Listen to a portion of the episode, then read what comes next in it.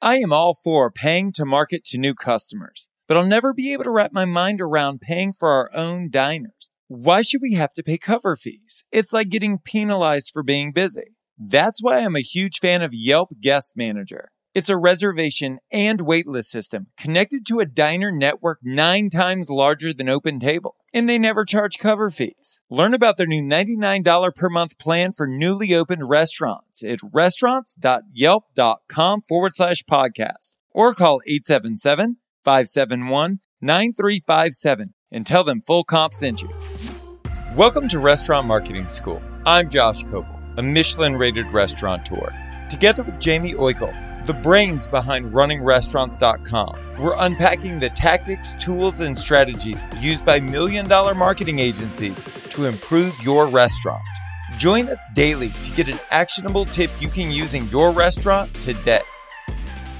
Today, we're talking about how to avoid common website mistakes plus be mobile friendly. Where do you want to start here, Jamie? Well, I guess we got to start with mobile, right? If we had this conversation 10 years ago, it would be a little bit different.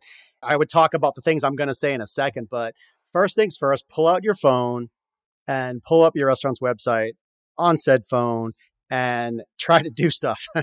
and if it doesn't work, that's your first fix. And just you can kind of pause this and come back to it because if it doesn't look good and you can't work with it, everybody's got a phone and everybody's using it all the time. So make sure you're on the phone. But now, all right, so let's assume you're mobile friendly and that means you're kind of responsive and so forth. Okay. So it's working on your phone. What should your website have?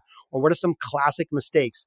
And as we've talked about in some of the episodes, I've been doing this for 25 years now in terms of reporting on the restaurant space and, and keeping track of restaurant websites. And some of these mistakes still happened 25 years ago. And the biggest one is your contact information. It's like, where are the people? Like your address is literally not on your homepage. It's crazy it still happens today. But beyond that, you shouldn't make that mistake. And if you do, that's a simple one to correct. The next one, Josh, has got to be menu, right? People, one of the main things they look at is the menu. So make sure your menu is well represented on your website and or your phone.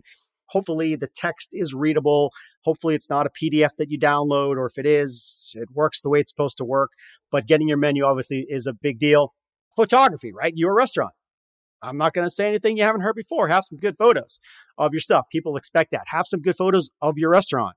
Spend a couple bucks and hire a professional photographer. No secret sauce there. So, Josh, this one really, really gets to my nerves, right? You're a restaurant, you're an independent operator, but apparently no people work at your restaurant there's no proof that anybody works there. Like there's no people, like no chef, no about us, no story, no feature employee of the month, nothing. Like no real people work here. And to me, that's a big sign that you don't believe in your culture, that you don't believe in your people, you're not showcasing them. Like please, please, especially as independent operator, profile your people, make your place seem real. That one's a big call out for me. Silly stuff. Obviously, if you got a slow, uh, broken link, fix it uh, if you've got outdated info, fix it. If your color scheme is completely different from what you are in person, fix it. The last two I'll hit on, right, is nothing for sale. Okay. But I mean by that, you can't conduct business. I can't make a reservation. I can't make an online order. I can't buy a gift certificate. Like all that stuff is very, very easy and fixable with today's tech. 15 bucks for that service, 25 bucks for that service. Every of those is achievable and so forth. And the last one I'll leave with Josh, and I want to get your feedback is hiring. So we've just gone through the biggest labor crunch forever in terms of restaurants, and you'll still go to a restaurant website and they will not talk about their jobs. They will not talk about their culture, their openings. And some people do. I'm not saying everybody, but it is a great opportunity to pop a couple videos on your hiring page that tells your story, why you should apply there, have an apply link, you can absolutely do that so easy with your smartphone. And I think it's a very compelling way to do some hiring. What do you think? I think it is. And I also think that, again, to bring it high level, everything that we talk about on this show is about driving new customers to your restaurant or increasing frequency for existing customers. But to talk about driving traffic to new customers, there's common marketing language and it's customer intent. No one turns to their spouse and says, Hey, let's figure out where to go eat tonight. I'll hop on Instagram. It just doesn't happen. Typically, they're looking at Google, they're looking at Yelp, and then eventually they make it to your website. I think it's very important to understand the purpose of your website. It's a sales page. And customer intent is never higher than it is on your website. No one like just hangs out and enjoys sifting through restaurant websites. They're on there because they're looking to make a choice and they're looking to make a choice in this moment. That's your opportunity to convert. That's your opportunity to close. So when we look through your website as the lens through which they will decide whether or not to dine at your restaurant, I think a lot of things change. And I think a lot of the things that you said ring true. People eat with their eyes, right? And it's a new world because data rates are non existent and because internet speeds are faster than they've ever been.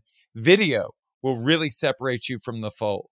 There's a website for a restaurant out here in San Diego called Puesto, P U E S T O. I would recommend the audience break the internet by all going to their website at once. it is amazing. And it serves most of the purposes that you discussed.